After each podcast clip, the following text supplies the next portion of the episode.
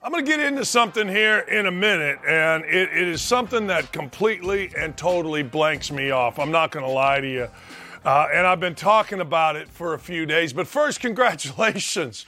Hey, how about that? How about last night? The Philadelphia Phillies got it done. Got it done against the Astros. Or I have that backwards. How about the Astros getting it done? Getting it done against the Phillies, ladies and gentlemen. The hard hitting five home run Phillies. Well, it was a no hitter, second all time in the World Series. And I got to tell you, it was kind of boring. There was a lot of swing and miss. Thank God for the no hitter because the no hitter kept you up. But four guys, Christian Javier was fantastic, by the way. Bryan Abreu, Rafael Montero, and Ryan Pressly. they figured it out. They got it done, retired 18 straight. There they are between the third and the eighth, ninth inning, excuse me, walks in between, and it was terrific. I told you this before. Every single time I go into a game, I want to see a no hitter. I keep track of no hitters. I keep track in my own mind. And in the fifth inning, I looked at the lovely Lee Ross. I said, wait a second. We got a no Noah brewing. Didn't watch the beginning of the game. We're watching a show called The Watcher.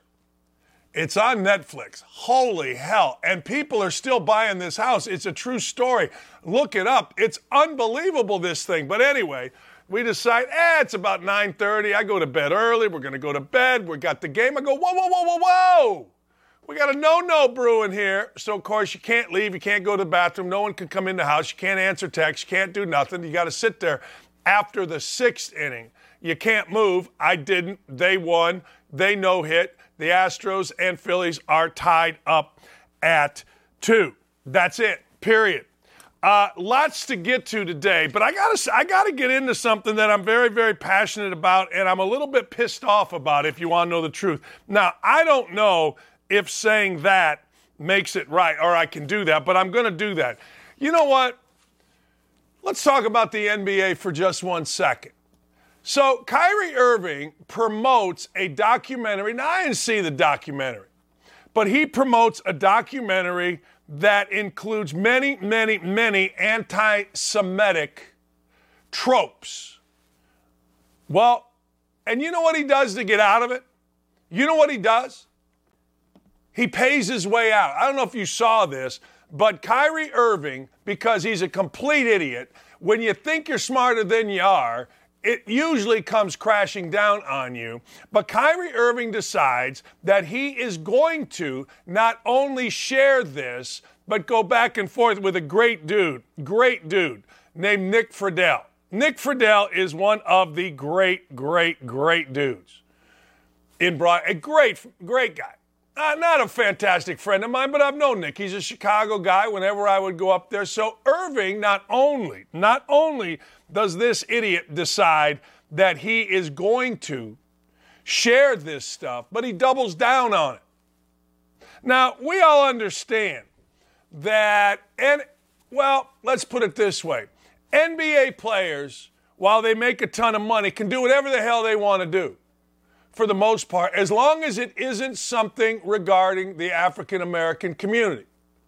And it's evidenced by Kyrie Irving. Look, you can say all he did was just share something. That's fine. But in sharing it, everybody knows you're promoting it. So he goes out and he promotes anti Semitic documentaries. How does he get out of it? Buys his way out. $500,000 that he's paying. And then, because of the optics of it, the New Jersey Nets or Brooklyn Nets or whatever the hell they're called, they pay $500. And we're going to use it, ladies and gentlemen, to educate the Anti Defamation League. Yeah, I got two words for you my backside. Let me tell you something. It's garbage that he did this. It's garbage that he hasn't been suspended. It's garbage that he can buy his way out. And it's more garbage that the quote, most woke, most inclusive, and oh, by the way, Jewish commissioner in basketball is too afraid of his players to say anything. There's a guy on Twitter, Legendary Energy, has about 215 followers. All that money but these NBA players aren't free. Only free to support left wing causes. If you question the LGBT agenda, they find you. If you oppose BLM, they try to destroy your life in the media. And if you do whatever it is Kyrie Irving does, nothing. Pay your way out.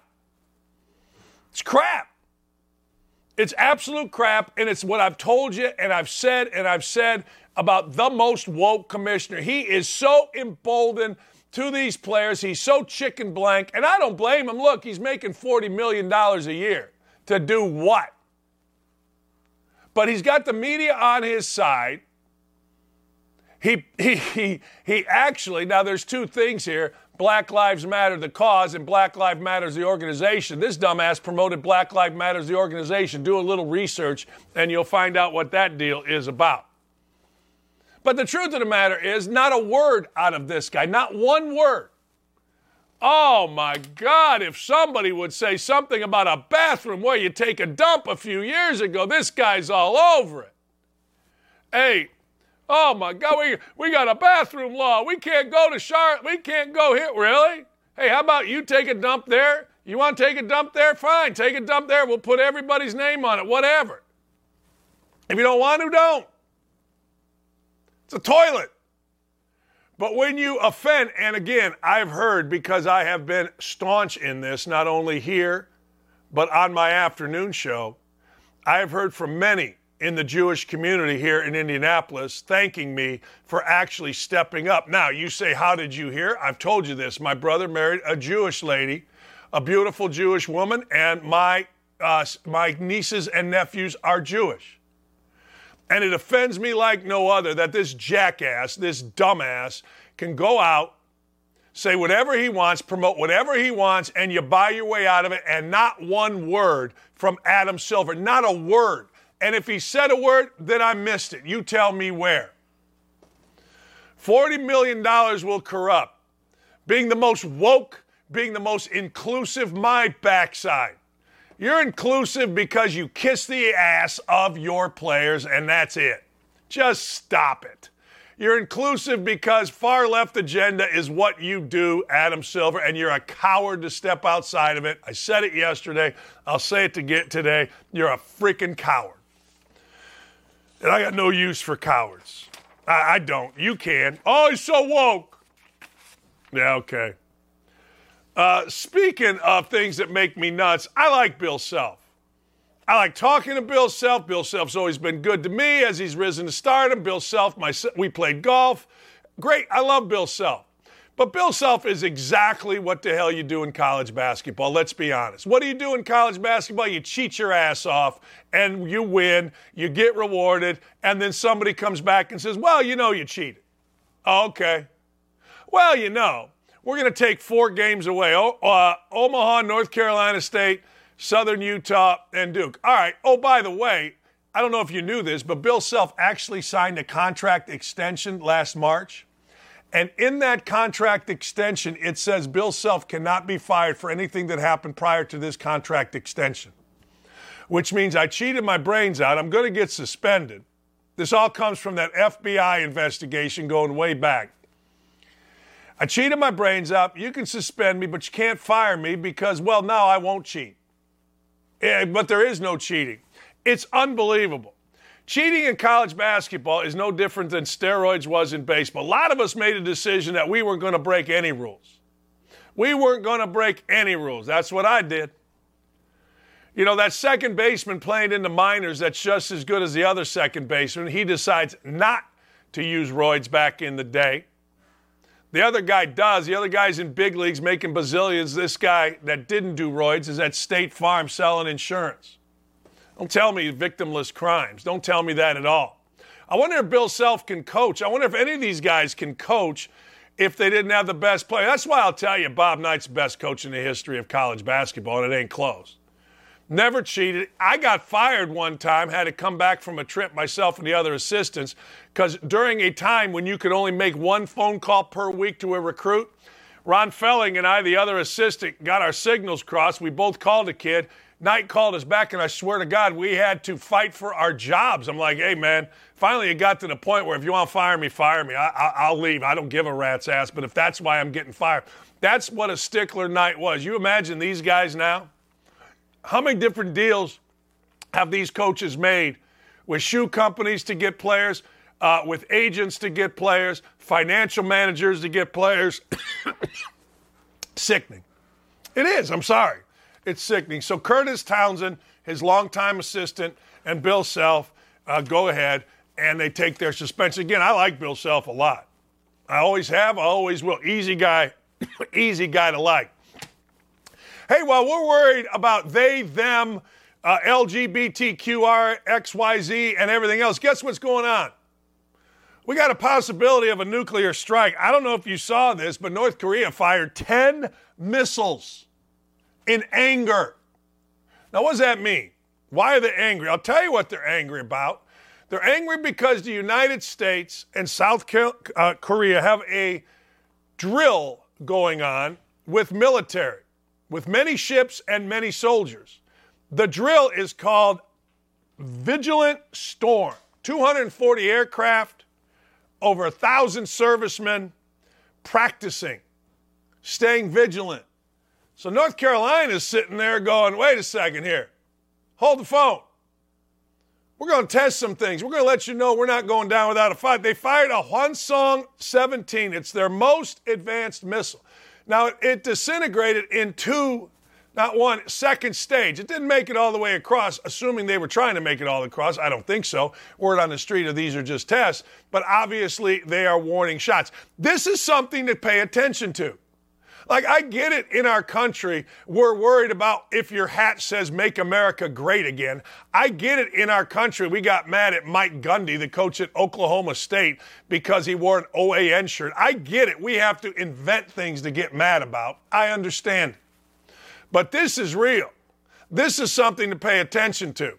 And you can say, hey, Dakich, I turn on your show not to hear you forecast a nuclear disaster. Well, I got to tell you, this is why I joined this outfit because we pay attention to stuff. we do. We pay attention to stuff. I'm not going to sit here and let people go, well, you know, uh, them, though, there, well, the, but, but, whatever. No, stop. I'm worried about this crap. I'm also worried about the elections. And we'll get into that as we get serious. NFL doesn't care about women. NBA don't care about women. They don't care about workplace violence, the NFL. What do they care about? Money. Andrew Berry, a guy that by all accounts is a great dude, is the general manager of the Cleveland Browns, and he has announced December 4th that Sean Watson will be the starting quarterback. Now, look, it's his first game back. It's first time Watson will be eligible to play, and this comes as no surprise, right? I mean, let's just be honest. This comes as no surprise. Why is this no surprise, Dan? Well, this is no surprise because, well, frankly, Deshaun Watson was paid $230 million to come over. What do you think they're going to do? You think they're going to sit on him? Where, what? Huh? I, I, I, gee, I don't know that that was ever in the cards. People are mad about this, and you should be. Look, let's be honest. The NBA and the NFL can drape themselves in the flag, they can drape themselves in the military, they can wear pink, but they're not for anything other than cash. That's it. I mean, let's be honest. I mean, you got 25 people. Uh, I don't know. What are they doing? Well, they're accusing this guy of assault. It hasn't really been solved. It's kind of sort of been solved, but it's not really been solved. The other one just came out. Used to be it took one person. For most human beings, it takes one. For Deshaun Watson, what is it, 40? Is that what it's got to get to before anybody cares? Well, he's been suspended. Yeah, I know. But another one just came out. I'm not mad about it. I know the way the world works. I know the way things are. And speaking, speaking of the NFL, what happened? I'm wearing blue today. Where's my boy Chris Ballard? I'm looking around. Anybody seen Colts GM Chris Ballard? Every other general manager spoke at the trade deadline. This is all blood and guts. Again, wokeness. This is all accountability. Remember when Chris Ballard cried and he talked about white people and all that stuff and accountability? And uh, it's different, I know, when you're talking about your team. And I like the fact that Colts people stand up. But you know what? Ultimately, you got to win games. You can cry, you can kneel, you can hold hands, you can genuflect, you can do whatever you want. But in the NFL, you got to win games. I like all of it. I don't want our athletes, general managers, to just simply shut up and dribble. I get fascinated by some of it. Some of it's stupid, some of it's smart, some of it's pandering. But Chris Ballard went on the air constantly, whether it was about social justice or whether it was about football, and talks about accountability. He's got a bad football team. They just traded one of their best weapons for a six round pick, and I haven't seen the guy. The guy hasn't spoke. Again, if he has spoken, tell me where, and I, ladies and gentlemen, will pay attention. I will take a look. I will. I swear to God, I will. But I haven't seen any of it. I'm yelling at people today. I'm on one today. I don't know what I'm going to do. I'm just going to yell all day. But you tell me, where's Chris Bell? Every other person spoke except Chris Ballard. You can talk. Look, I'm looking right here. Kyrie Irving just talking. I'm aware of the negative impact of my post towards the Jewish community. I take responsibility. I oppose all form of hatred and oppression and stand strong with communities that are marginalized and impacted every day. I do not believe everything said in the documentary was true or reflects my morals and principles. The question becomes, why would you promote? Kyrie Irving just talking, paying his way out. Chris Ballard, different deal. I get it.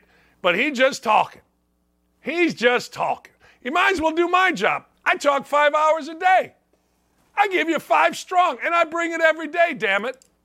You know I do. You may not like it, you may not want to hear it, but I bring it. These guys, they BS you. They, they promote things that I stand strong. Really? I got hair. I'm wearing a red shirt. I don't care what you say. That's like Kyrie Irving stand, saying, that I stand strong with communities that are marginalized. My backside. Just talking. And I'm glad Shaq, and I'm glad Charles, and I'm glad Ernie called him out. Very glad. Back to where's Chris Ballard? You gave away one of your weapons for a six round pick, and no one's seen hide nor hair of you. Explain it to me. Explain it to me, will you please? Oh, by the way, when we talk coming up here about Biden, you're not allowed to say Trump. All right? John Fisher says uh, that I'm a hack. Fine, I am. I'm a hack. I don't golf well. I'm golfing today, but I don't golf well. But anyway, just freaking talking. What else do I got today? Look at these guys. Watch these idiots, these high school coaches. You want to see some hands? Do we got the video of these clowns? High school coaches throwing hands. Look at these idiots. Oh, yeah.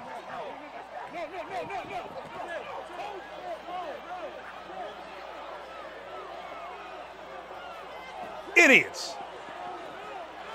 It's like every week.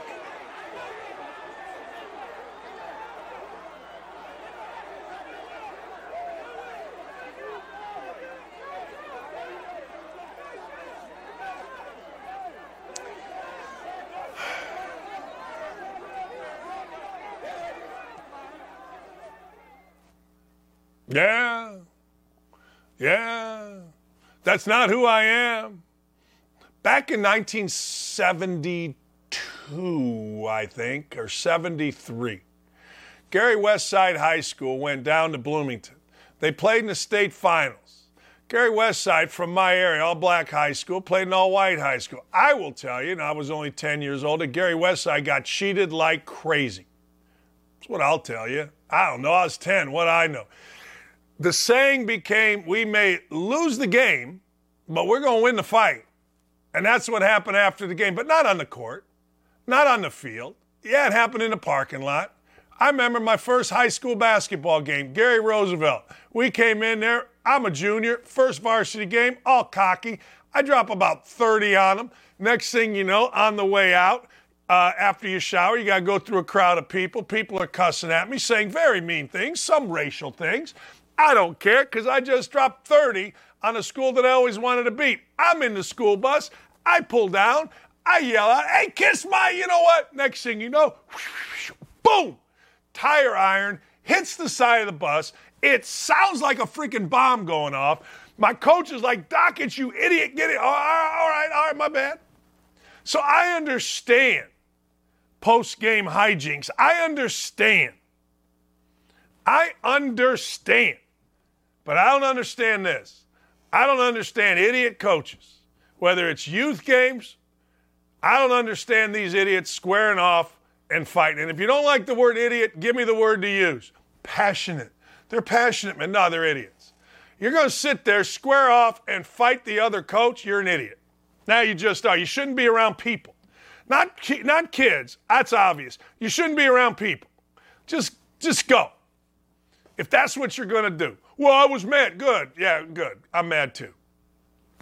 Nah, I, yeah, me too. I'm, I'm mad. Uh, idiots, morons. It drives you nuts, but that's the world that we live in. Look, Bryan Harsin just needs to be quiet. Just needs to be quiet. He just left, ladies and gentlemen. I'm on people's backside today, and I dig it. He just left freaking Auburn with double digit million dollars in a buyout. Harsin says the university is lacking. Harsin, do we have a picture of what he's saying? Just take the frickin' money. Just take the green and go the hell away. You're coaching at Auburn. You're coaching at Auburn. There is no such thing as too much noise. There's only noise unless you win. You're coaching in the SEC. Your biggest rival is the biggest and best football program, maybe ever, most dominant ever. And you're going to whine about what? The university is lacking. There's too much noise. Really? Oh, man. How about I appreciate my time here? I wish we could have done better. Wish I had more time. Didn't have enough. Love my players, love my staff, and then go get another job, or better yet, don't. Good looking man, go get you a job on TV. Hell, if I can, anybody can. But coaches, you, you know, Auburn isn't lacking. Auburn's going to give you everything you want. Hell, the basketball program, when they got the right coach in there, and Bruce Pearl is a top five, top 10 program, just stop. Oh, man too much noise. Oh, it's the SEC. It means more. Uh, Kevin Durant, I, I look. We got to have a daily. We ought to have a daily Kevin Durant's whining. All right, we could have a daily Dan Dakich's whining. That's what this show is, is it not? We could have a daily Kevin Durant is whining. Uh, Kevin Durant needs help. Daily Kevin Durant. Kevin Durant needs help. Kevin Durant is never satisfied. And it's not that Kevin Durant. It's it's it's really not. It's not that Kevin Durant is what's the right word? Interesting. It's not that Kevin Durant is a guy that you go, oh man, he's probably right. No. Is that every day Kevin Durant is miserable. I've never seen a more miserable person than Kevin Durant. Or I've never heard a more miserable person than Kevin Durant. Seriously. Name me the last time Kevin Durant got up there and seemed like he was happy about anything. Dude's making hundreds of millions. Dude's playing ball. He says it right here. Love you, my brother. This is in response to a guy saying he needs more help, but please stop. I'm playing ball for a living. That's really enough for me. All right. Doesn't seem like it because it seems like every freaking time, every time that Kevin Durant speaks, Kevin Durant is not happy about whatever it is that he's not happy about. And I go, wait a second, what do you got to be unhappy about? Now, I don't pretend to know his personal life, but my goodness, needs more help. This is a guy that walked on to the best team ever, the winningest team ever, the Golden State, whatever they are, Warriors. After they had just set an all time NBA wins record, this guy comes aboard. This guy's always had enough. He's got his buddy Kyrie Irving. They don't need coached. Every single day, with Kevin Durant. Well, Dakich, every single day with you, you want. I don't disagree with that. I don't disagree with that. I don't. Uh, I like it. Look, we're just talking here. It's just us guys and gals having a chat in the afternoon. Hey, our president, uh, I'm going to tell you what he did last night. Uh, he lied.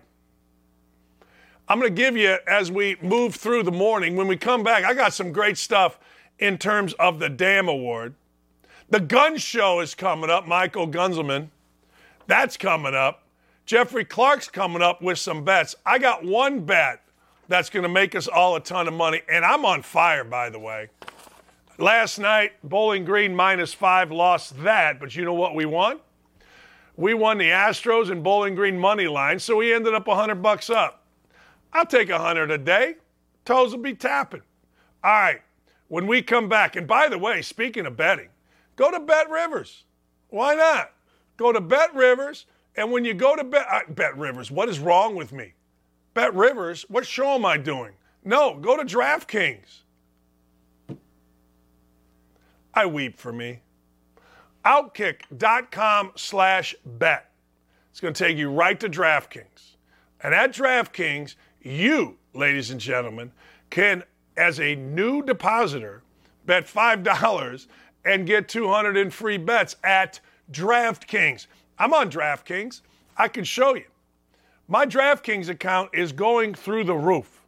I have become a disciplined bettor. So do yourself a favor. Be a disciplined bettor.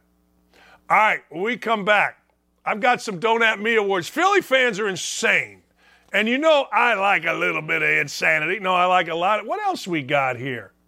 Oh man, there's a guy, I don't know him, Josh Pate. Josh Pate said something about weddings in the fall that's genius. I will expound on that and tell you when, as a coach or a fan, you should have children. Women will get mad at me coming up here because they always get mad at me with this take, but it's a take that I subscribe to. When we come back, you got to hear my take on when you can have children and when you can get married if you're in sports. One dude tried to steal a Louis Vuitton purse and knocked himself out. We got the video. We'll be right back. Man, I'm fired up. Sack the hell up and don't go anywhere. Don't at me. We'll be right back after this.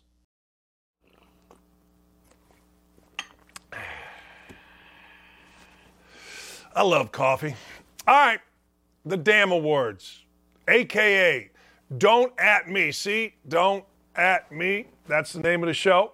So it's damn. I'm not swearing, so just stop it. All right. Let's show this. All fans should be Philly fans award. Now, Philly fans know how to get it done. Let's show the uh, let's show the sign. Here it is. Had a funny sign, but the Astros stole it, baby. You can't let that die, can you? Now, it goes away today, certainly five to nothing, 10 hits, no hits for the Phillies. Of course, it goes away, but that's a pretty good sign. See, I'm sure somebody's like, well, you know, you're promoting stealing. Well, you know, I can't believe what you're doing. All right. Yeah, all right. I can't believe. I, I, I I just don't believe you. Dakich, you suck. You're promoting. No, I'm not. I'm promoting humor. I love humor. I love some funny stuff. But that's pretty good. All right. Josh Pate is a CBS reporter, and he is a genius. I don't know him. I've never met him. I couldn't pick him out of a lineup, but he's a genius. Do we have a picture of what he says here? This is genius. Josh, I have a wedding on Saturday. The girl gave me her kidney anonymously. How do I deal with it? To be clear, you were the shipper of a kidney from an anonymous donor, and who then identified and has requested your presence at a, her wedding on Saturday. What else we got?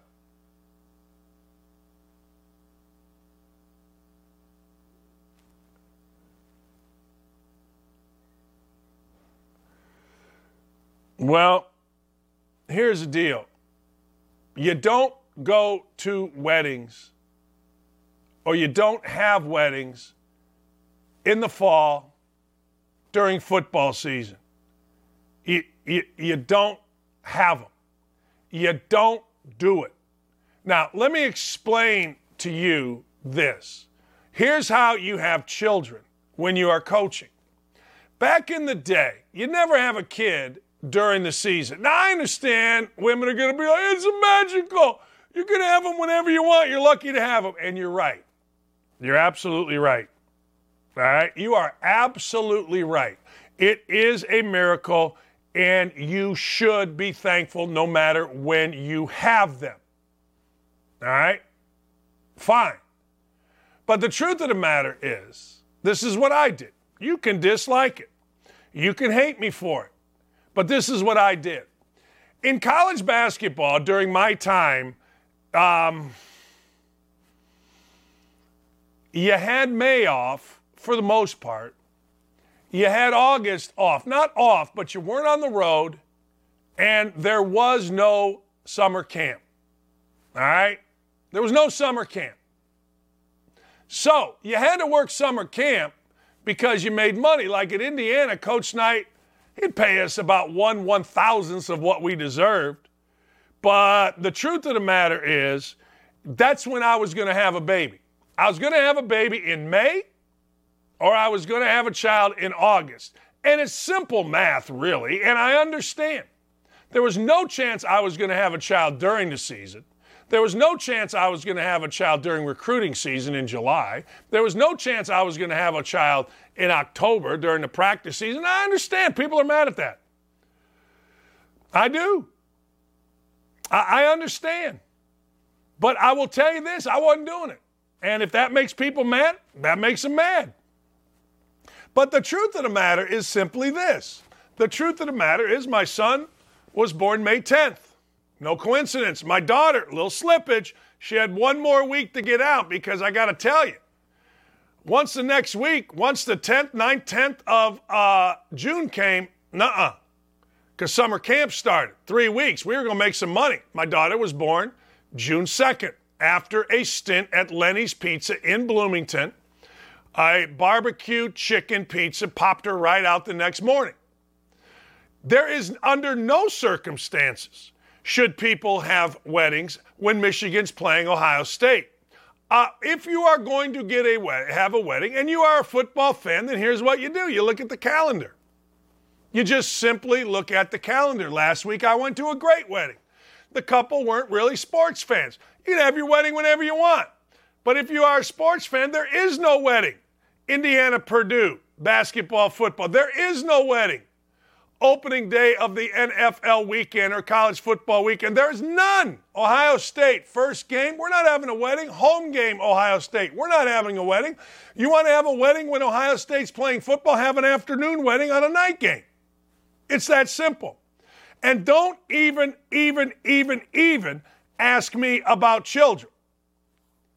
Because if you're coaching, this is when you have children. Anybody in baseball, basketball, football that I see, well, we got to miss because we're having a kid, I'm like, what are you doing?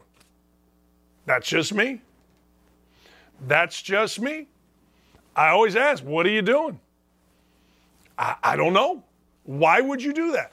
Why are you missing? I know I'm wrong, and I know I can get slammed for that, but that's how I think. That's how I thought as a coach.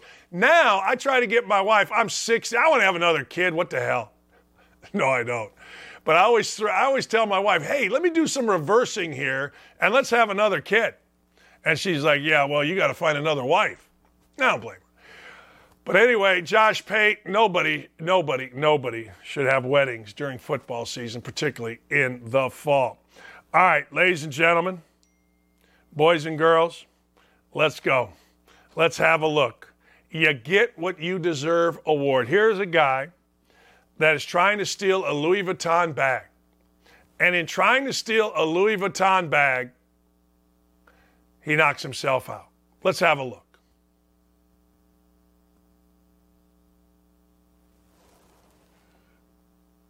Boom, down. I could watch this all day. I legitimately could watch this all day. So this idiot decides uh, this 17 year old decides that he, she is going to steal a bag. Boom. They get out. They caught the thief. I love it. I absolutely love it. Just don't beat the hell out of them, but if you do, people need to learn lessons. Do we teach lessons anymore? Can we show that whole video again? People need to learn lessons. We don't learn lessons anymore. When's the last boom? A thief in Seattle knocks himself out while trying to escape the scene of the crime. Boo! 17 years old. Now, I don't know about you. After stealing a high end merchandise, a 17 year old slams into the door trying to escape. Police say the teen is part of a retail theft ring that has been busy in the area. How about these idiots? After knocking himself out, the security guard is able to detain the suspect. And you know what the deal is? If you touch this idiot, it'll be your fault. Like my wife works at an Athleta store in, in a nice mall here. She does it because she likes the merch. She gets half off. People shoplift, you're not allowed to do anything. You're not allowed to do anything. Well, why not? You should be able to tackle them, throw them down. Don't come in here. People need to learn lessons. We never learn lessons anymore. When's the last time anyone was taught a lesson? I'm not saying brutality, I'm saying teach a lesson. Nobody gets taught. Like teaching a lesson, even in schools, is like, well, you can't do that. Why not? If this 17 year old had been taught a lesson, maybe, just maybe, they wouldn't be in jail, probably not in jail in Seattle, probably given a key to the city. But where do we teach lessons? I don't know. Ladies and gentlemen, this weekend we are going to have the highest price ticket, maybe in the history of college football. In the history of college football, no ticket has gone for a get in price of $626. Now, if you are someone that is, I don't know, wanting to go to the game, do yourself a favor. Uh, wait, wait, wait until game time. It's an old trick, it's an easy trick. You don't buy early, you buy late. Prices go down late. Greatness comes at a price, one versus two. Even though one is a big time underdog. All right. All right. Even though you can call it the game of the century and you would be accurate, would you pay 600 and some dollars to watch this, to get in? To say you were there because ultimately that's what it is. You know, you put it on a credit card, you get mommy or daddy's credit card, you put it on the credit card, you get in the game, and then you take pictures of it. Isn't that what people do? What is it? That's what people do when they go.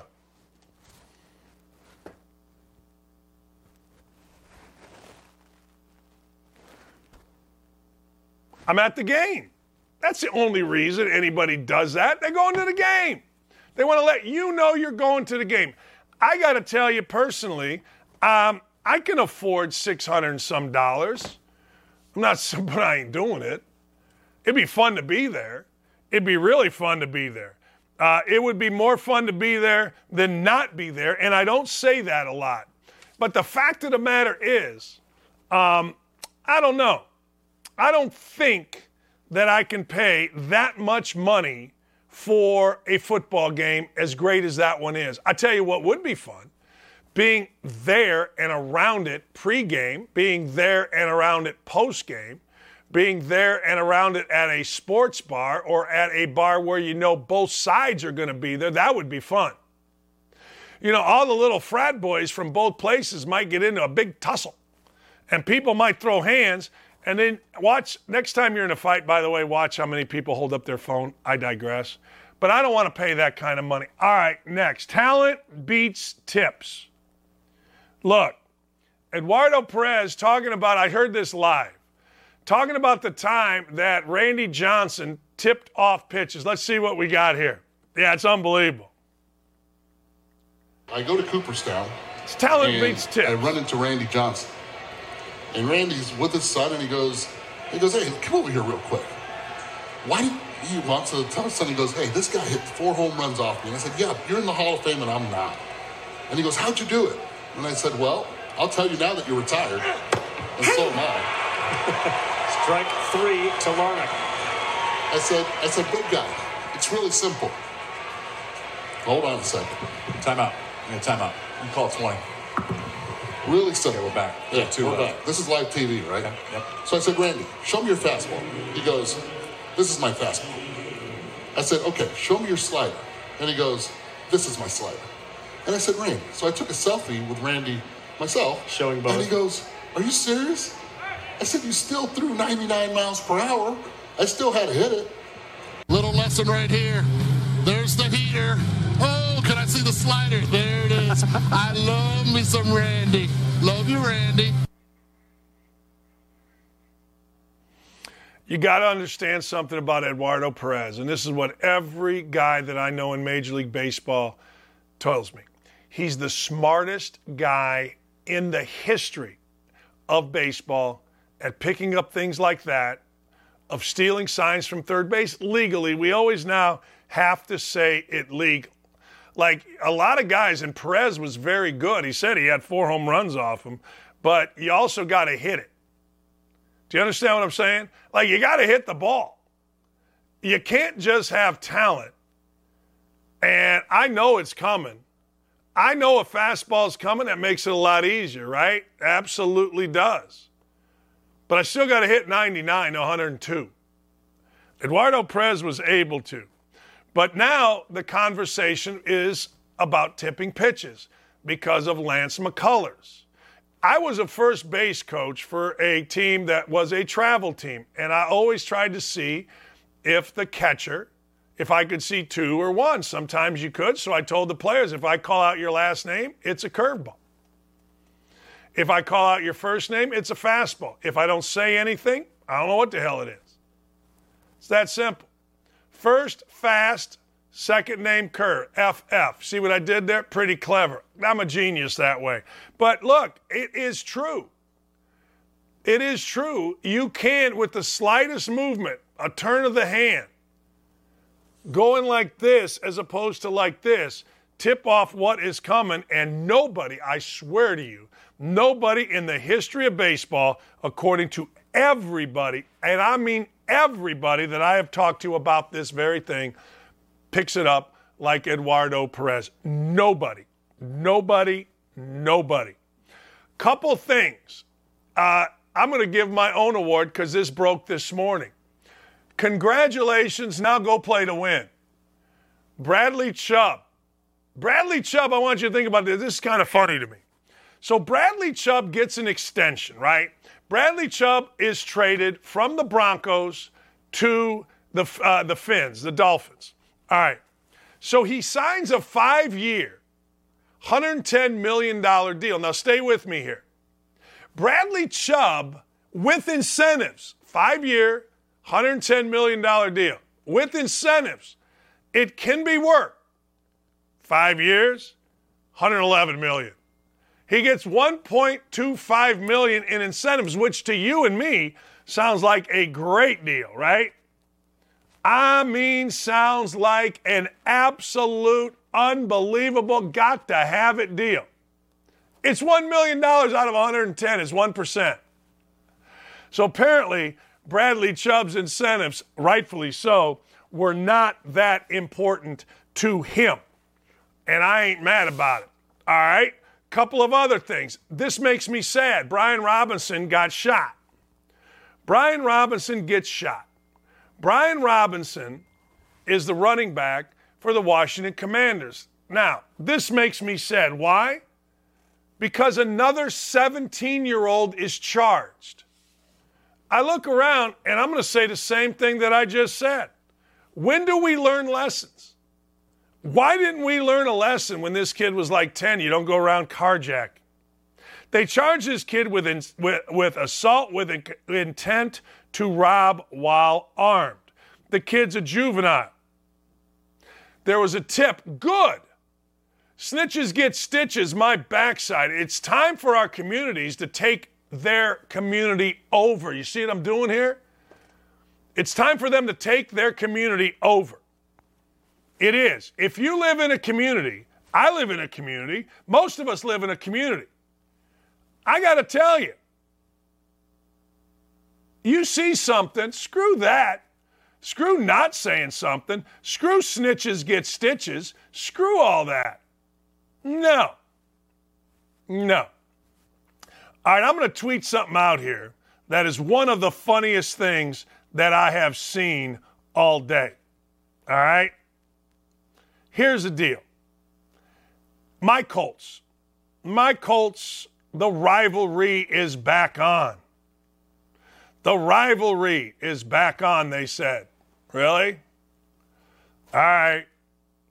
All right. The rivalry is back on. What a bunch of crap. The rivalry is the Colts and the Patriots. The rivalry isn't squat. It's never been a rivalry. It's never been anything other than the Patriots beating the living hell out of the Colts. That's it. That's all. Uh, and every media guy lost their mind when the general manager did and said that. You know where the general manager is now? Where's the Colts general manager now? Uh, the rivalry is back on. You know who the Colts play this weekend? I'll tell you who the Colts play this weekend. They play the Patriots.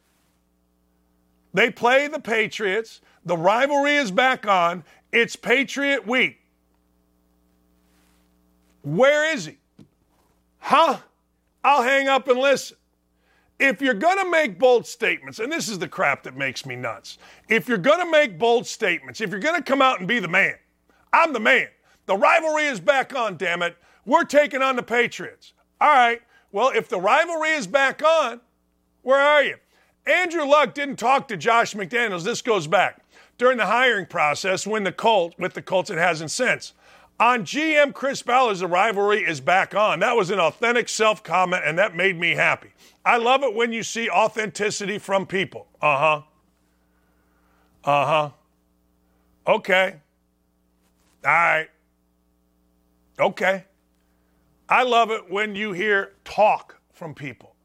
I love it when people just talk. All right, Terry Bradshaw. Terry Bradshaw opened up. He did. Terry Bradshaw opened up about a couple of things, one of which was his cancer. And he did not want pity. Different people go different directions when they have cancer. He waited, Terry Bradshaw did. He waited a year. He said, You know what? I'm not going to tell. He had bladder cancer and a rare aggressive type of skin cancer called Merkel tumor. He's 74 years old. He says he is cancer free, feels like himself. Here's what Terry Bradshaw said. I didn't talk about it because I didn't want pity. I didn't talk about it because a lot of celebrities, unfortunately, I'm one of those, when they say this, I think the perception around America with all of the millions of people is, oh, look at him, bless his heart, he has cancer. Well, my husband died of cancer, Bradshaw said. My kids are. You know, I didn't want that. It took me a long time. But when he received negative feedback from fans about his performance, he felt the need to defend himself. I couldn't breathe, he said. That's when everyone notices. What's wrong with him? Social media went, get rid of him. He needs to be off the air. He's an embarrassment. I was like, embarrassment? I got cancer. People are cruel. People are very, very, very cruel. And this just in, police are responding to a trespassing call at Donald Trump's house in Mar a Lago. The world is nuts. Look, I got to tell you, I'm a two bit nothing. I was called a nobody by the Indianapolis Star. But I've had people show up at my daughter's work, Michigan State fans. I've had people threaten me. I've had people take a dump on my yard, or at least say they took a dump. I couldn't tell whether it was a dog or a human. It was very weird. But anyway, and now it's extended. Now we've got the Pelosi thing, which we'll see what happens, and now we got this. It's a very, very, very odd deal that's going on in our country, and we need civility. At some point, somebody's going to have to get civil. At some point, somebody, we're angry. We're angry because we turn on the news. We're angry because we turn things on, and guess what? All we see is division. If you're going to vote for these guys, and I'll divide right here, if you're going to vote for these Democrats, you're voting for a division. I mean, just look at their speeches. Last night, the President of the United States gave a speech. In it, he never talked about fentanyl. He never talked about the economy. He never talked about gas prices. He never talked about our borders. You know, he talked about dividing. They have a new talking point for him. If you don't vote for him, it's a threat to lose our democracy. Okay. If you don't vote for them, him and them, then everything is that he has built so great is going to go bad. Think about that for a second. I mean, just think about that for a hot second. When you look at what has actually been done in this country since this administration took office, it's been a complete blank show. We now have, according to sources, boots on the ground in the Ukraine. It's an old trick, really. We see it all of the time. We do. We see it all the time. Republican or Democrats get in. We got to get a war. We got to get. Uh, we got to divide. Let's go through inflation that Joe Biden says is down. Ready? Forty-two point nine percent increase in airline fees. 33% in utility gas prices. That affects all of us. Hell, you may not like eggs, but you're going to have gas. Uh, you're going to need utilities. A lot of them are gas. 30.5% in eggs, 18% increase in gas, 17% in chicken, 15.7% in coffee, 15.2% in milk, 14.7% in bread, 10.1% in furniture, 9.2% vegetables, 8.2% all items, uh, 8.2% fruit, 8.1% ham, 7.6% women's apparel, 7.2% used car, 6.7% rent, 3.7% men's apparel. This is all under Joe Biden. Now, this is it. This is the guy. Uh, this is his record. Isn't anybody's record but his. And so instead of saying last night what his policies are to correct this, Joe Biden tried to divide. Joe Biden talked about the attack on Nancy Pelosi. Joe Biden talked about how bad Republicans are, how bad MAGA is, how bad everybody except for he and his group are. I haven't seen anybody divide this country more than Joe Biden ever. I haven't. You can say what you want about Trump. Of course, he was a liar. All these guys are a liar. Yeah, morally bankrupt. All these guys are morally bankrupt. Think about JFK. Are you insane? Think about Ronald Reagan. All these guys. Bill Clinton. Please stop it. But I'll tell you this when you looked at the numbers, Hispanic, African American, they love Trump. Why? He told the truth and he got them jobs and he got great wages. And he didn't pander. This is the most pandering, dishonest administration in my lifetime, and I lived through Jimmy Carter. Jimmy Carter was the worst president that I saw, but he didn't pander. He smiled. How you doing? I'm Jimmy Carter. How you doing? Yeah. All right. So do yourself a favor, week from today, and now they're saying we're not going to be able to count the votes for a few days. I mean, I've lived a long time. I'm an old man. I got to tell you. By it used to be a problem that before the West Coast polls were closed, guess what? Votes were already counted. It disincentivized people on the West Coast to go vote. We had winners. Not now. It's going to take months, weeks, days. I try to tell you, I'm telling you, Republicans that think this is going to be easy, there's something going to happen. Hang, hang on to your hat. I got to, as I always say, I got to see the bodies. I got to see the bodies. And when I see the bodies, I'll believe what the hell is going on, but I got to see the bodies first. Yeah, I do. Sorry, I do. Some of you don't. I do. All right, ladies and gentlemen, boys and girls, buckle up. It's the Gunz Show coming up right this moment. And look, if we're going to mess around here on this show, we're going to go large. Mike Gunzelman, one of Outkick's finest, is going to join us. Do yourself a favor, buckle up, get ready, and let's have at it here when we come back. That's it. I got to take a break. We'll be right back with more on Don't At Me across the Outkick Network. It's the gun show. Yeah, it's the gun show. Guns. Let's go. Let's get right into it. Let's go. I want to get into your Outkick crime files. Let's have at it right now. Let's do it. All right, let's go. Yeah, so uh, so I launched this thing. Comes out every single Friday on Outkick. It's called Outkick Crime Files, and what it is is I can't. It's it's me calling out just how wild of a society we've become. I don't understand how we are letting career criminals continue to go back on the street only to then continue to commit crimes. It's like it's we've lost our minds. And what we're seeing now, it's happening across all the major cities in, in, the country. I'm based here in New York City. New York City is a cesspool, it is a disaster, it is a mess. So my crime files take these absurd stories like New York City. Two weeks ago, we had a guy running around with a, with an axe, with an axe, threatening people with an axe. And what did they do? They they locked him up and then they gave they they released him with no bail. He didn't have to pay anything and they let him back on the street, only to then be arrested four days later. Like it's stories of that that just don't make any sense. Like if somebody's running around with an axe, all right, I don't think you can just. You, they're not the type of person that you can just talk to and be like, "Hey, man, like, can you just put the axe down?" They're got a freaking axe. All right, they're going to do something terrible. And for these these woke and practice, you know, the DAs are supposed to go after the criminals. Some of these district attorneys, negligence should be criminal for what they're doing to people. Because you know whether it's illegal immigration, these you know illegals might be put out back onto the streets, and next thing you know, they might some of them you know we hear these horrible stories of them kidnapping or murdering somebody. If I was a family and had somebody if I had a family member or a friend, or heck, it should just be a stranger because I don't know these people. But imagine if somebody was murdered by somebody that shouldn't have ever been on the streets.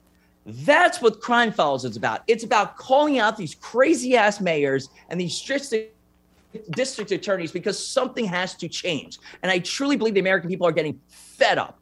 We have the midterm elections next week. I think crime is going to be a major factor because our big cities have lost their freaking minds, Dan. It's ridiculous. It's, it's, it's truly ridiculous.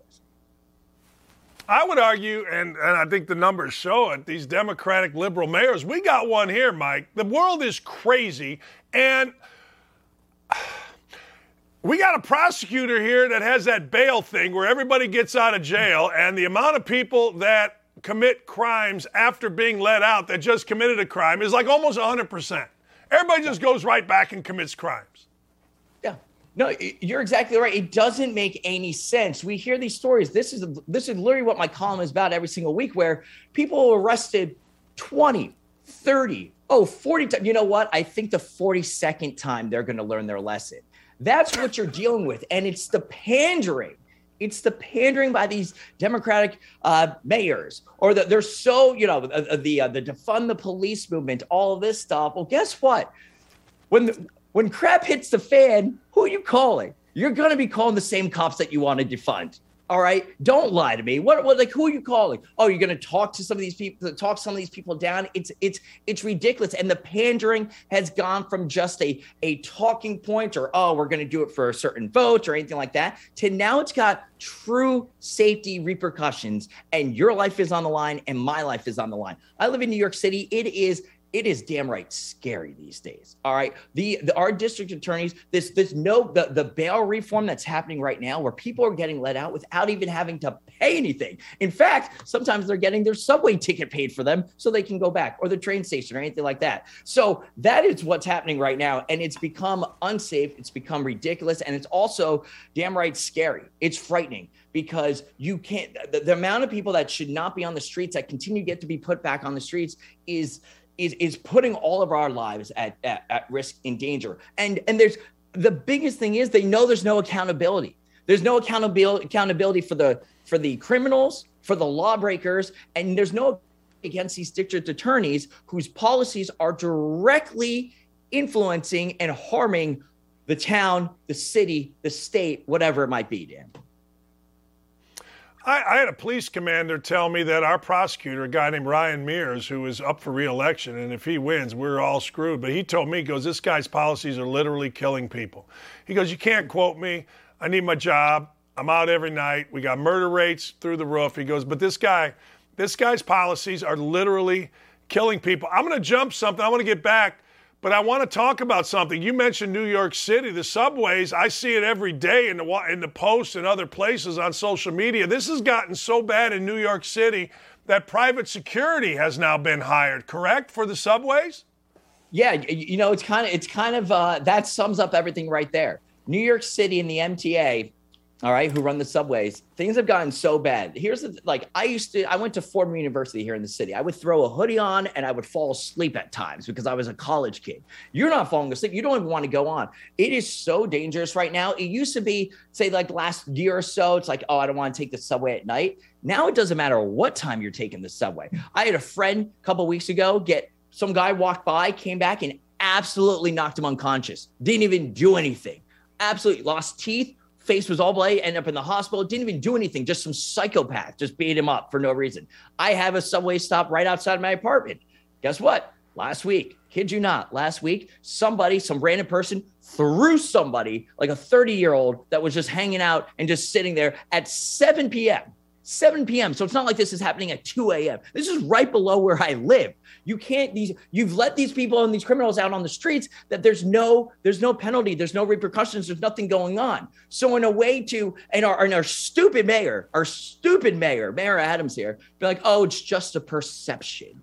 It's just a perception that crime is up. Good. Yeah. Tell that to people that are, I'm 30 years old. People are scared. You want to rebuild the city after you shut it down for two and a half years? People don't want to come here. Safety and crime is a huge, a huge factor for making people want to feel welcome back into the city. And it's not happening. And New York City, the MTA has to hire their own security guards. But the best part about this is they're not even armed. They're not even going to be armed. So what what are you going to do when you have somebody? We have people with knives, swords. I have a story about somebody running around New York City with a sword. But or like, unfortunately, shootings are happening. You have no idea. People getting shot on the subway. Uh, it, it, it's it's wild. And now you're hiring security guards, but they're not even going to be armed. Like what? Like what kind of deterrence is that? But it does show. It does show that even the MTA realizes that they have to do something because clearly the, the, the DA and the prosecutors and people like that aren't going to going to change anything. The mayor's not. So what are you going to do? I guess it's it's it's for. Listen, do I feel safer with private security there? Not when they don't have weapons. like I can only imagine what these people are going to look like. What are they going to do? Slap the person? Slap them to death? Like no, dude, we're all screwed. So it's supposed to make us feel better, but I I don't know. If anything, it just puts more people at risk. I think there are more targets out there because none of the, the people it, realize, it, yeah, these psychopaths realize that nothing's going to happen to them. They're just going to be let right back out. It's crazy. I've said this for. Hey, look, I'm old. I know I'm old. Really? And but I. When does anybody learn a lesson anymore? Like I, I did some videos. Uh, uh, we just did it on my don't At Me Awards, where a guy, 17 years old, stealing a Louis Vuitton purse, I think in New York City. They apparently locked the door. He ran in, knocked himself unconscious. And I'm thinking, man, then I did a story, Brian Robinson, the running back of the Redskins. So this guy, he gets carjacked by a 17. When do people learn lessons? Like, I'll give you one. We don't even and and and Jezeline or whatever the hell her name is, Maxwell. She's out there. She's taking soft, playing softball. Her nickname is Dottie, I assume, after the league of their own.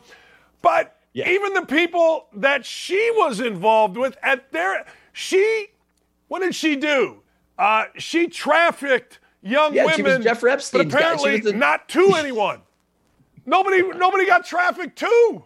She just went out there. She's out there trafficking we've lost all accountability as a society, and that's only going to spur the loss of law and order. And that's exactly what's happening. When you're not when you're not prosecuting people especially from a young age they don't learn lessons. And when you're letting repeat offenders out there 10 15 20 times there's no accountability. There's no punishment. Well when you don't get in trouble it's a tale as old as time. Whether you're in school as elementary school if a teacher doesn't catch you the next time you're going to do something it's either going to be worse or you're just going to up it or you're going to do it multiple times. And when it comes to crime that's exactly what's happened. It's like oh well you just might shoplift 15 times but then it becomes you know next thing you know you might be stealing a car. Next thing you know you might get into a fight with somebody you might kill somebody. So it's just going to keep getting worse but there's no accountability out there.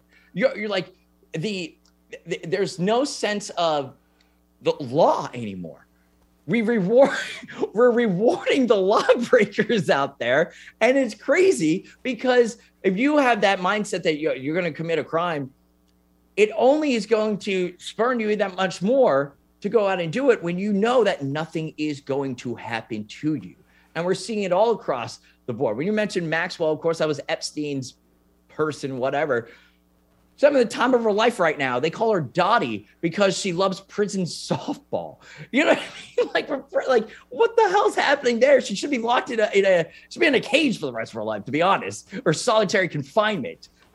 Throw in solitary confinement. Don't let her have the baby be praised by the other other prisoners and given the name of of Dottie from League of Their Own. But you're right. We we, we turn we live in such a bizarro country that we reward the lawbreakers, whether it is a 19 uh, a 17 year old that's going to pull a gun on Brian Robinson from the Washington Commanders and shoot him twice in a in a uh, in a uh, in a car while trying to carjack him, to um, you know to, to uh, you know our career politicians that are uh, you know looking out for their own lobbyists you know that or you know insider trading and all that. It covers everything. But my one of my biggest things is the day-to-day real life safety issues because america's big cities are falling apart and you might be next.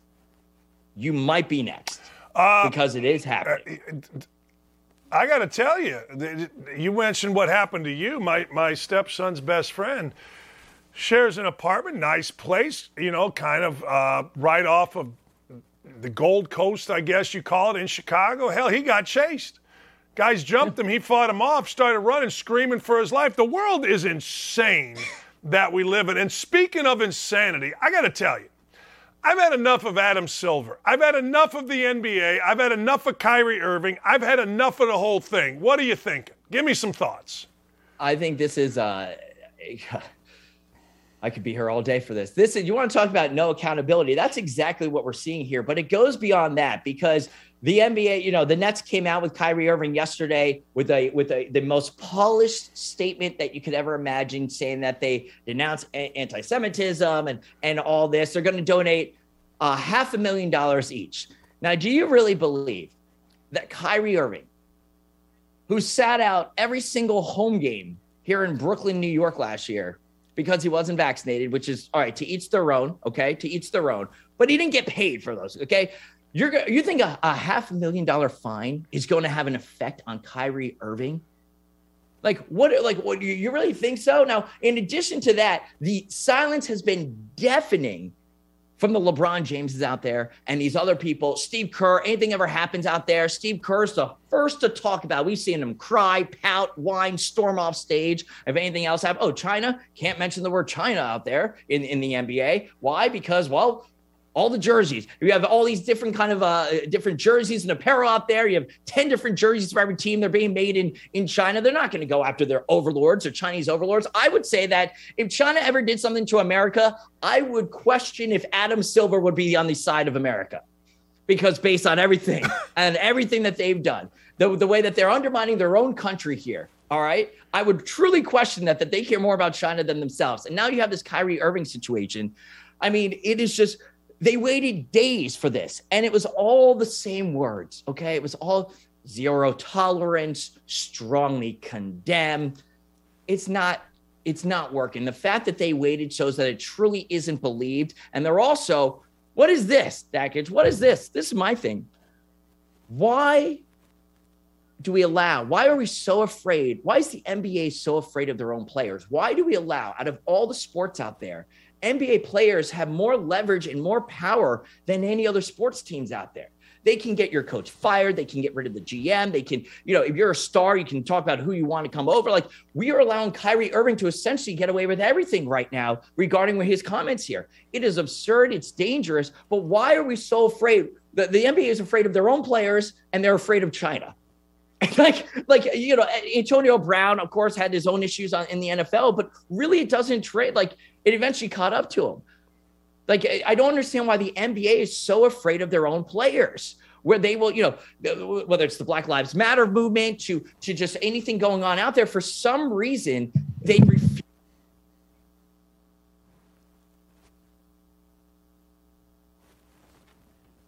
Uh-oh. I lost Mike. Something happened. You guys got me? We lost him. He's got to do something with his mic. Oh, I, I heard now? something move, and, and, I got you now. Yeah, yeah, yeah. Cool. Keep going. You're rolling, baby. Right. Keep My going. point is, yeah. Sorry about that. I think I hit a button, but here we go. So my point is that the NBA is scared of Chinese and all the Chinese and also China, I should say, and also their own players. We allow these players to get away with everything, and it's truly ridiculous. And the fact is that where are the rest of these players? I'm a New York Knicks fan. I can't stand Reggie Miller because I remember the John Starks era. Okay. But it's bad when I'm agreeing with Reggie Miller, who, who called him out and said the silence was deafening. When you waited that many days, it truly shows that you don't care. What are they? The, the Nets are like, yeah, we're going to stand with the ADL and all this stuff. But what are you going to do? Give them, give them a box? Give them a box at a game? Give them the pregame ceremony saying, oh, yeah, we're really offended by it? The bottom line is that because nothing happened to Kyrie Irving, okay, you had you had Kevin Durant, his teammate, okay? Kevin Durant used a homophobic slur against Michael Rapaport, tweeted it out at him, fined $50,000. All right. Rajon Rondo used a slur against a uh, against a referee, was suspended for it. Kyrie Irving can do this and nothing happens. You had the Utah Jazz, Utah Jazz announcer, okay, year and a half ago, tweeted out, All lives matter, lost his job. Lost his job over it. The selective outrage and lack of accountability from all the way from Adam Silver to the NBA owners to the teammates themselves is a huge problem right now. It's ridiculous. Uh, I will correct you. It was Sacramento Kings. We had Sacramento Grant Kings. on yeah, our show, Utah. Grant Sacramento. Napier. No, but it's the same thing. I mean, he and and he he said he followed that up with an even better. It it, it fascinates me, you know. And Adam Silver is Teflon. Adam Silver is a coward. Adam Silver is afraid of his own players. This started when David Stern turned the entire league over from team to individual and then made deals in China with China to globalize, in their words, the game. And they've never been able to reel it back in. In fact, uh, one of the funniest things uh, people told me that were actually in the meeting was the players only meeting in the bubble. He said it was the biggest collection of dumbasses trying to yell and scream and out dumbass each other. And before you get racist with me, anybody, that came from an African American player, too, actually, to me. It was, a guy said it was the level of stupidity unlike anything they could ever have seen. But it's stupidity based in the knowledge, guns, that there are no consequences for said stupidity and that they run what it is that they're working in, and that's the NBA. They run it. I mean, you want to talk about a theme of my guest appearance today on your show? It's the lack of accountability that's going on. Just what you just said right there, allowing people to just get away and say whatever they want and uh, realize that there's going to be no punishments. The NBA itself, though, has become an absolute an absolute train wreck. We're supposed to bleed them on one hand where they wear messages. Uh, you know, remember the players were allowed to have the words unity and uh, like freedom and all this stuff on their jerseys. You know, the sidelines are painted with everything, but it's only selective. There's a, the, the, the fact that Adam Silver, who is Jewish himself, hasn't come out and said anything here is ridiculous. What is where is he at? What are you waiting for? What are you scared of? It shouldn't be that big of an uh, issue. scared I mean, of he, I'll tell you yeah. what he's scared of. I'll tell you exactly what he's scared of. He's scared of the bomb being dropped on him, the word racist. He's scared to death that the word racist will be dropped on him by whoever you want to say players, some coach, some media member, Stephen A. Smith, some guys on on wherever. They're he is scared. It is the scarlet word for white people. Yeah, I, I, I, call me anything you want, but don't call me a racist. Oh my God, particularly because it sticks to you, and now you got to answer to it. That's what he's scared of, guns. And and you know what I have that uh, response to that is? I'd call him gutless. That's spineless. That's gutless. If you don't stand for, you know, if you don't stand for something like, like, if you can't truly call out, this is what we have a problem with across the country and society right now. We're not holding people accountable, but we're also not willing to say when something's wrong. Like, if you can't differentiate between right and wrong, then we're then our country's screwed here. And the, and, and and you could very well be right. I think, uh, you know, I think the Adam Silver thing. He's so worried. He just he just wants us to go away. The new uh, the the Brooklyn Nets just want this to go away. Do we really think that Kyrie Irving? Let me ask you in the audience out there. Do you think that Kyrie Irving's BS statement, which by the way, he perfectly crafted, crafted, or at least approved of it. Obviously, didn't write it, but approved of it, where he said the entire film that he didn't agree with the entire film. He didn't. He he he specifically said the entire he didn't agree with the entire film. So that means he agreed with some of it though. What kind of what that is a half-assed apology. That is the definition of a half-ass. I don't believe my apology. I am throwing it right in your face. That is, and, and, and you're supposed I, to I, believe that. That's such crap. Oh yeah, it's sorry. My apologies. I don't believe the whole entire film. Well, how about you don't believe any of the film? And do we really think, and this is a question to you and the audience out there, do you think Kyrie Irving learned a lesson here? Absolutely not. A half a million dollars to him doesn't mean anything. Anything. He's probably went home and chuckled and just laughing laughing. It's insulting that they think that the Nets think that they can just give a half a million dollar uh, a donation and be like, yeah, we're gonna, well, you know, we'll talk it out with them. I what what happens if Kyrie Irving doesn't go and meet with the uh, Anti Defamation League? Are uh, like, uh, like you know, what, happens if he chooses not to? I, have looked into it. I haven't seen that he's spoken to anybody there. Who's going to force Kyrie Irving to go to classes or to learn about this? It's all BS. What are they going to do? Bring it back to the public attention? Be like, oh yeah, he hasn't met with it. Like, hell no, they don't want any part. Like the Brooklyn Nets aren't going to bring that up. It's Kyrie Irving. This is what happens. Is alluding back to your previous point when you give so much power to the individual and to these players, they're just running wild right now, and now you have a major situation situation, a legitimate situation, and you can only uh, gonna imagine what's next. When Kevin Durant was asked over the weekend about Kyrie's comments and if they were divisive, he said, "Absolutely not. That's all of you out there. We're fine in here." That's all you need to know right there. That's all you need to know right there. It's not a problem or issue within the locker room. So it's everybody else. And you know what that is? That's um that's a sad time. That's a sad time that somebody can tweet that out or Kyrie can can I? it, and there's no there's no there's no you know feedback or punishment from within. It's it's the Nets are scared of Kyrie Irving and it's it's crazy. I think it's truly crazy to me. It's wild. I I always ask. I go, well, you guys are scared of him. You you hold on to him. Is why? I mean, what what's it gotten you? You know what's gotten you? About three coaches, horrible publicity, a mess. Um, I don't know. I my my wife or my my sister-in-law is Jewish. My nieces and nephews are Jewish, and my brother, who's married to my sister-in-law, and he's like, "Look, I'm done with the NBA. Screw this." I mean, I, I and and a lot of people, at least here in Indy, feel the same way. And I, I am done with the NBA. I mean, I, am not gonna lie. I've had enough. I, and again, I, it doesn't matter. You're right. I don't matter. Their their money is made China. Their money is made sponsorships. Their money is made Nike TV. It doesn't matter to me. But still, you look at this and you go, screw you. I mean, that basically how I look at it. It's not changing. Let's be honest. Look, Adam Silver is protected. Adam Silver is media protected. Adam Silver is Teflon. Adam Silver is the most woke. Adam Silver is the most inclusive. Adam Silver is the most blah, blah, blah, blah, blah. It's a freaking train wreck. Tell you who's not a train wreck Taylor Swift, baby. You love you some Taylor Swift, don't you? All I know is that you were uh, you at one point followed me on Twitter, and within the last couple of days, you don't follow me anymore. And the only thing that I can think of is What? it's got to What? be, it's got to be because I keep posting and tweeting about Taylor Swift. It's got to No. be because I can't No, stop no. posting. No, It's it got says to I be. follow you.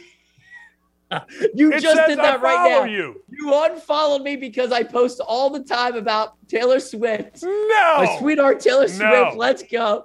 I don't know what. Listen, no. I'll tell you something. You don't want to go after the Swifties. The Swifties are a rabid mo- mob out there. They will come after you. So it's better to get on the side of Taylor Swift. But yeah, she's absolutely crushing it right now. I did a story on this. The Billboard, all right, Billboard top 10 right now. Taylor Swift has all top 10 songs. It's the first time it's ever happened. She has the top 10 songs. She's absolutely crushing it. I think that Apple TV, who um or Apple Music, who's running this year's Super Bowl halftime show, I think they dropped the ball completely. It's their first year taking it over from Pepsi. Taylor Swift for years couldn't do the halftime show because she had an exclusive deal with uh with Coca-Cola. So obviously Pepsi wouldn't allow her to do it. So I thought I they completely dropped the ball. Taylor Swift is the biggest international superstar right uh, right now across the globe. Absolutely crushing it. This album setting records everywhere. It's a good album. It's a good album. I'm telling you, you got to give it a listen, all right? And don't unfollow me when I'm posting about Taylor Swift. She set the record. There's been a ton of musicians and artists. The Billboard Billboard's been around for decades, and Taylor Swift has all top ten songs for the first time ever. Something going on there, Dad. I hope you listen to it. I hope you listen to it on your ride home. I did not unfollow you. I guarantee you, I did not unfollow you. Yes, I looked after you said that, and I did follow you just now and tried to play it off. I tried to Joe Biden you. I'm not going to lie, but there is an article, and I sent it to you on a site called Belly Up Sports. Is Dan Dakich better than Taylor Swift? The guy makes some really good points, but it was it was a few years ago.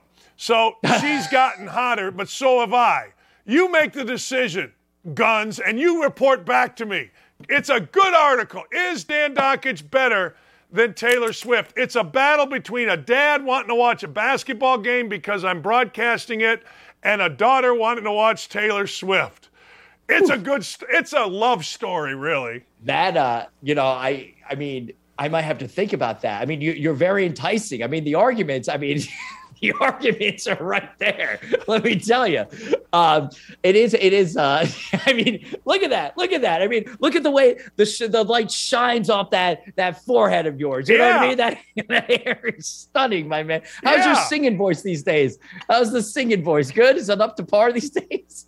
I'm not. I, hey, I will tell you two things. One, my wife tells me that it's very good. But two, uh, Mike or Guns, we went to a wedding, a great wedding on Saturday night, and my wife told me this is the line right here. It was like uh, you know, uh, this is the line. It was a crack, you know, be, in the floor. This side of the line is the dance floor this side of the line is not the dance floor. I wanted to dance with her. She goes, You're not allowed across the line onto the dance floor.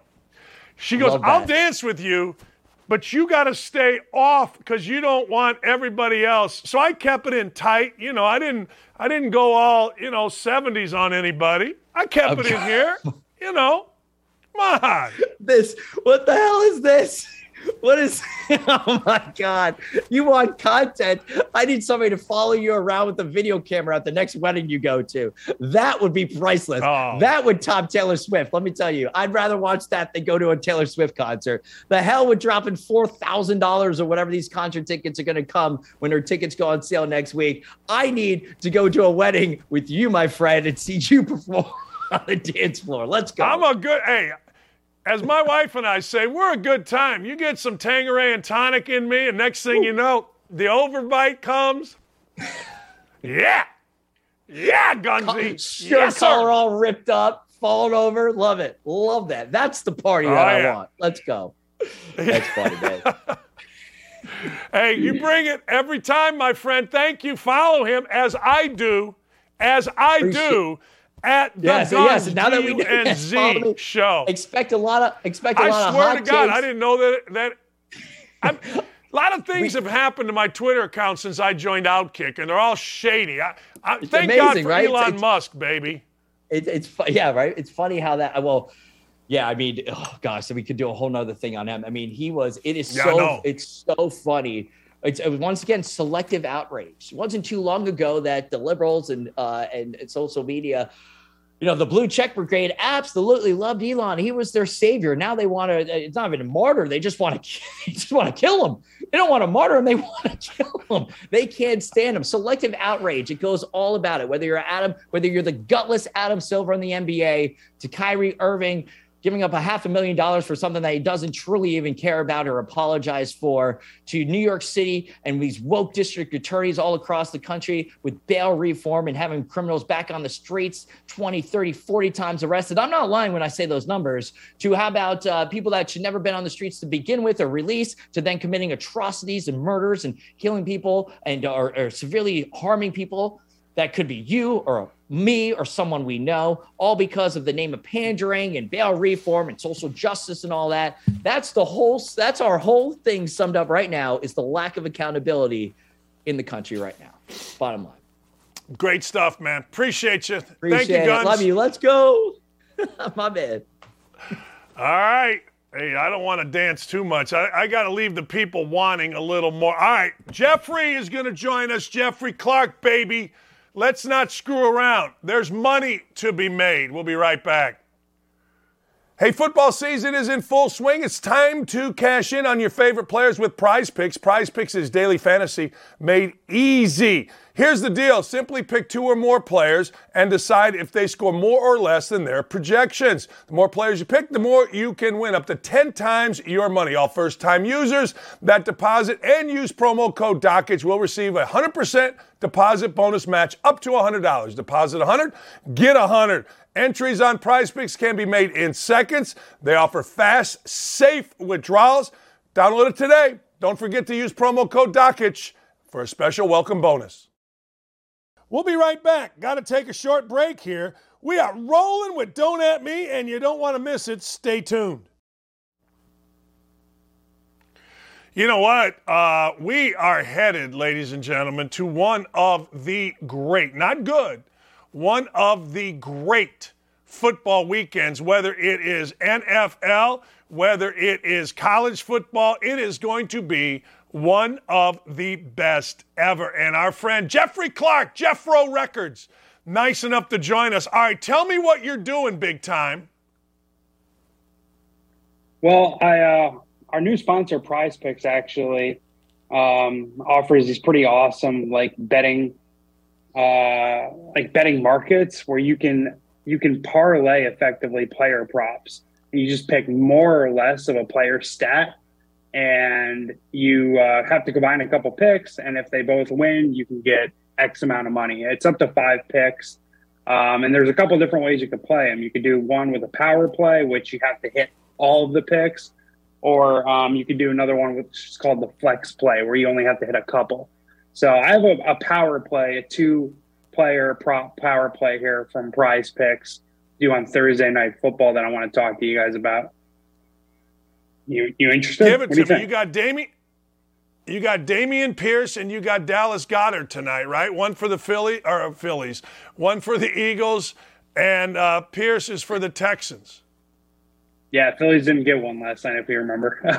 um, but Yeah, oh, yeah, I went I went less than um, I went under Dameon Pierce rushing yards, which is at 63 and a half right now on prize picks. Um, it's pretty simple analysis, I think. Odds makers are saying this is going to be an absolute blowout, right? I mean, Philly is 14 point favorites at Thursday night football.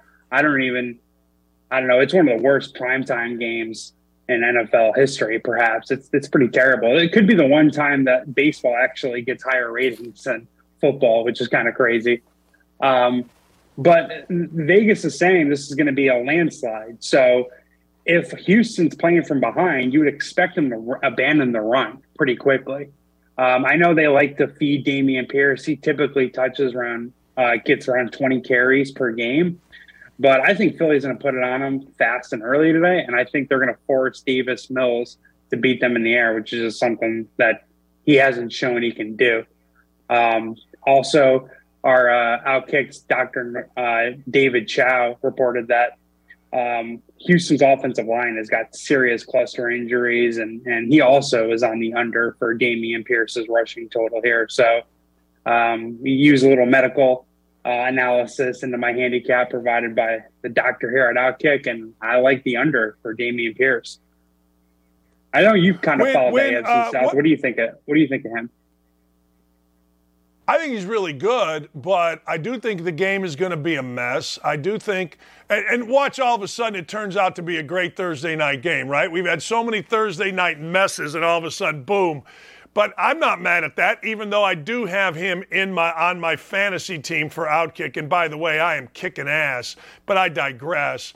Um, the next one, Goedert. I like this pick a lot. You went over on receiving yards with Dallas Goedert. no? Yeah, I went over his 45 and a half receiving yards. Um, I just like he has one of the most lopsided coverage matchups according to Pro Football Focus. Uh, the linebacker, the Houston linebacker that's supposed to be defending him in pass coverage is Christian Kirksey, and he's just terrible in coverage. In fact, the Houston linebacker uh, room is really bad in pass coverage. Their safeties are bad. The, the strength of Houston's pass coverage is in their cornerbacks. Um, they used a first round pick with Derek Stingley Jr., who hasn't played very well this year thus far, but their nickelback Desmond King is balling. Um, their other cornerback, I think Steven Nelson, is uh, playing really well. So uh, they might make it tough for AJ Brown and Devonta Smith to get off in this game, but I think there's going to be a lot of a lot of looks for Dallas Goedert, and he's the third most targeted uh, player in this offense. He's went over this receiving prop in five of his seven games this year and eight of 15 last year. So he's got kind of a thing working with Jalen Hurts. And I think they're going to connect for a couple big plays today. And 45 and a half will, I think, be a winner. Hey, I want to go through it again. Prize picks, maybe people don't know. Uh, walk walk people through this. What, where do you get? Is app, right? I, I, I follow it on Twitter, but it's an app, correct? Yeah, it's mostly an app. You can go to the uh, the desktop, just prizepicks.com, and then I'll redirect you to an app. It's actually a lot of fun and like really user friendly. Um, it's you know once you get into it, it's kind of self explanatory. They also give you a breakdown of the rules, but again, it's it's got a, a, daily fantasy vibe to it, but it also is cool for like us bettors. I'm actually not a daily fantasy sports player. I'm I'm more of a, a game bettor, but I also play player props. So this is kind of how you bridge both worlds. So you can combine a bunch of player props. Um, they have a whole bunch of different stats you can you can um, go more or less on, and you have to combine these picks, right? Um, so it's kind of a parlay, but you can kind of reduce your exposure or um, um, I don't know. You, you can play. You can make flex plays, which which means you don't have to hit all the plays, or you can um, up your payout by by playing a power play, which is where you got to connect on all of them, and it's up to five picks, but a minimum of three in the flex and a minimum of two in the power play. So go uh, go hey, to PrizePicks.com uh, and use their app. It's pretty sick. Do you have do you have any thoughts on the game tonight? It's a 13 and a half point spread. Yeah, I took under Houston Texans 15 and a half team total was the bet that I made. Um, I think it's going to be a, a, stats game for Philadelphia's defense. Uh, Davis Mills has looked more and more uh, worse and worse as the weeks have progressed, and I think he's Houston is going to show itself to be the worst team in the league as the season kind of concludes here. Um, you know, they they look good in the first week against an Indianapolis Colts team, which is obviously going through some turmoil. And they beat Jacksonville, but Jacksonville is just on a terrible um, slide. So I think it's going to be a stats game for Philly. They're their their deep for their defense. Their defense is stacked with talent, um, and I think they are going to hold Houston to single digits, frankly. But I all right, I got. I'm a little nervous about the spread for whatever reason. I just I feel like we could see a bad Jalen Hurt team for some reason. So I don't want to lay the 13 and a half. I, I, I do think Philly's defense shows up though. I got to ask you two games in my in my world. A lot of listeners here and watchers are Colts fans. It's five and a half. The Colts are getting in Foxborough. Do you have any thought on that? Um, if yeah, if I were to play either side, it would be the Colts. I know it's kind of crazy to go against Belichick when he's playing against a. I guess I guess he's not a rookie quarterback, but a quarterback making a second career start, so effectively a rookie. But he showed some promise. Sam Ehlinger did in the second half of last week. I, I thought he was moving the ball really well. The first half sucked. Um, granted, it's against a, a, a, not so impressive Washington defense. Um, so if I were to play it either way, I would just take the points at home because I'm assuming a lot of the public is going to be on the Patriots because it's you know Belichick versus a quarterback in the second second um, game. But I, I do not like the Patriots offense right now. They are in some serious quarterback flux. They don't know who the right guy is between Bailey Zappe and Mac Jones. So I don't want to back an offense that's doesn't know who their starting quarterback should be. Uh, you got any thoughts, Tennessee, Georgia, the quote game of the century, game of a lifetime, that kind of thing? It's an eight point spread, which is interesting. Number one team in the country, Tennessee on the road, getting eight. Does that entice you at all? Honestly, I would more like to answer this question with a question and kind of pick your brain on it because every time I came on here, my, my college football record's pretty good this year every time I come on here, I suck and you kick ass. So I'm interested in your thoughts on on, on uh, Tennessee, Georgia. My my, I guess my quick reaction to the line is, it feels like the odds makers are begging to take Tennessee, right? So it feels like a trap. But you can make the same argument about Tennessee and Alabama. Like that that line was, I think, touching double digits, and Tennessee won. So I don't know. Tennessee's offense is getting compared to that crazy LSU year. They're killing it. I'm holding a plus 4,500 ticket on Hendon Hooker to win the Heisman. So at right now, he's he's the, the leader in the clubhouse. I think he's minus 150 on DraftKings. So I'm feeling really good about that. Hopefully Tennessee wins, but it's a tough game because like if you take Tennessee in the points and they get smacked, it's like, oh yeah, of course. But if they kick it, if they kick ass, like they've looked good the whole year. You're to feel stupid either way. So, what are your thoughts on this game? You know what my thought is? Uh, I'm going to not bet it, other than put maybe Georgia, which is minus 285 in a parlay. Um, I, and that's chicken blank, but I, I don't want to sit there and do exactly what you said and say, oh man, Georgia yeah, they're playing at home. Yeah, they're defending champs, Stetson Bennett. Of course, they won this game by 10. I, I just, I don't want to do that. And I know, I, and I assume it's going to be high scoring, but man, I need 67 points to win this game if I'm taking the over under. And maybe that's okay. Um, I don't have a great feel. I'm going to research a little more, but I, I, I might put Georgia money line in a parlay with something else. That's been going well for me, including, by the way, last night when I had Bowling Green and the Astros and won a boat tournament. I don't know. I think this is a fun weekend, though. Is there any other game that caught your eye? Uh, the last thing about Tennessee, Georgia, with that explosive offense, the backdoor cover is open. You know, like if if Georgia's win, right. winning by double digits the whole time, like Tennessee's offense could, could sneak in the back door. So, um, the two NFL games that I like at, at the moment right now is I'm going to take the points with the Chicago Bears hosting the Miami Dolphins. Uh, Justin Fields has kind of found his groove the last few weeks. Um, you know, I don't. I think the head coach of Chicago isn't overthinking it anymore. Like he's running Justin Fields, which is what he should be doing, especially because the receivers are below average. Um, but they've converted close to 50% of the third downs over the last three weeks. They crushed the Bill Belichick defense in primetime football. They put up 29 against Dallas, the Dallas Cowboys, and Dallas has one of the best defenses in the NFL. So I'm seeing some life out of the Chicago offense. But my biggest thing here in this game is just Miami was favored three and a half last week in Detroit, and they're favored five this week in Chicago.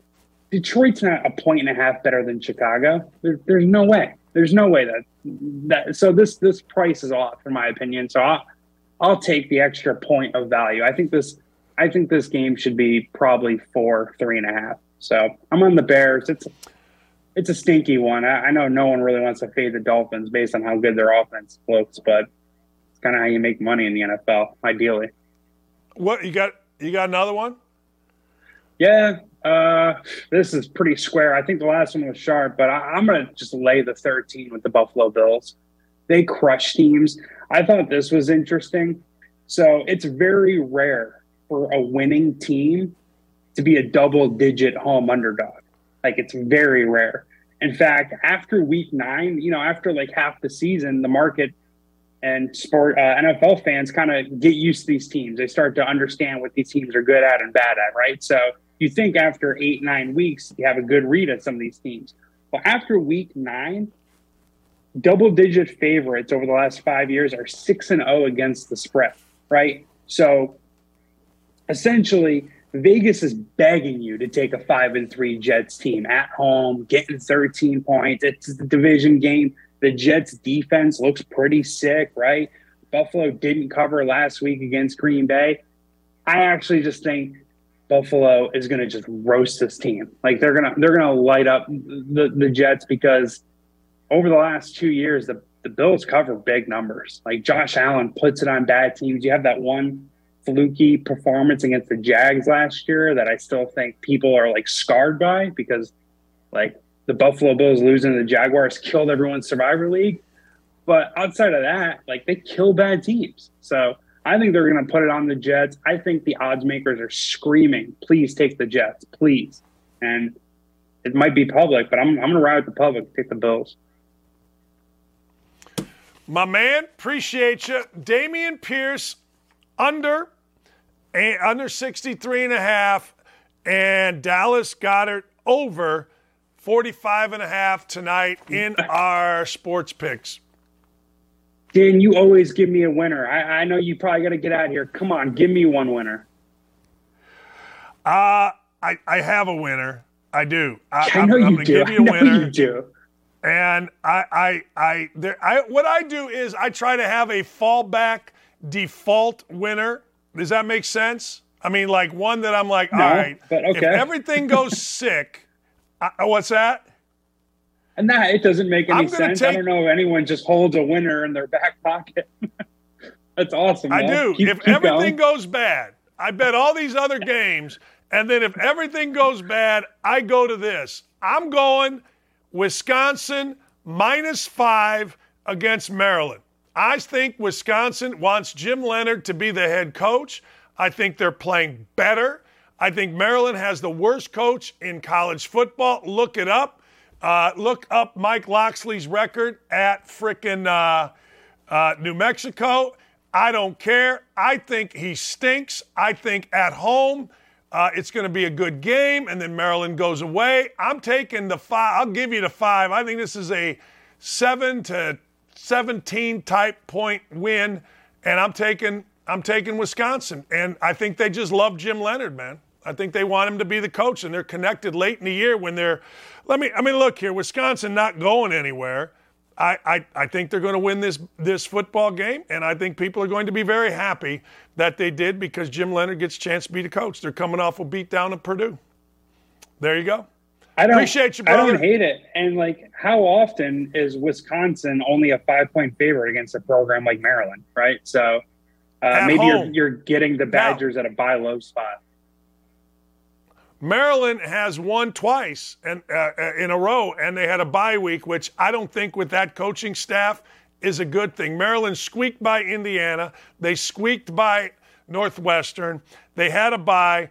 I think Mike Locksley is more in tune to screw up his team in a bye week than to help his team. So that's factors in there too, brother. Pre- hey, hey, I dude, will tweet I, one at I, you though. I know you got your Big Ten connections. I'm following you on this one. Love it, Dan. Thanks. Appreciate you, Jeff. At Jeff Rowe Records with a G, baby. Give him a follow. You are going to love it. We're going to make money this weekend. We're going to make a boat ton. We are. Already did last night. We're going to do it again tonight. We're going to do it tomorrow. We're going to do it Saturday. We're going to do it Sunday. We're going to do it Monday. Our toes are going to be tapping. Last month, we cleared four grand. I can show you on my DraftKings. You can go and find out. Just telling you, we're on fire. All right. We got woke and dope. Who's a woke and dope? Who's a dope? Oh, yeah. Yeah. I mean, th- th- this woman is out of her mind. Uh, Karine Jean Pierre, reminder this goes back to 2020. Brian Kemp stole the gubernatorial election from Georgia's and Stacey Abrams. Now, she says, democracy is under assault and we cannot pretend otherwise. Mega, MAGA Republicans do not believe in the rule of law. They refuse to accept the results of election and they fan the flames of political violence. This woman is horrible. See, this is what's driving me nuts. what's driving me nuts is that folks like this, they just talk and we're all supposed to believe it. They just speak. She is one of my two clowns of the day. I think every day I'll give you two clowns in the sports world or in the political world. We'll end the show with my two clowns. She is one of them. I'll tell you why. She has the sack to get up there and look in the camera and say what she said yesterday, given her history. And she has absolutely no pride, no dignity, no integrity when she does that. She literally has sold out for a job. And I'm going to go, my other clown of the day is the president. Your president, our president, Joe Biden. Joe Biden yesterday gave a speech, and in that speech, nowhere, in no way, did he do anything other than divide. That's all people uh, in the current administration have. Was there any discussion of inflation? No. Was there any discussion of any policy? No. Was there any discussion? Look at the numbers right here. He says inflation is down. He says wages are up. He says gas prices started at five bucks and they're now, what, 30 some percent? Right here, gas prices are up double digits. But it drives me nuts, these clowns. They just say stuff. And we're all supposed to go, oh, yeah. Oh, yeah. I believe that. That's it. There is nothing about policy. There is nothing about anything other than dividing. Mega, MAGA, super duper pooper Republicans evil. We good. Economy rolling. Inflation down. It was 3.2% or actually less, 1.7%, and now it's 8.4% and rising. Go see a car dealer. Ask him what he thinks is going to happen in the economy. I did the other day.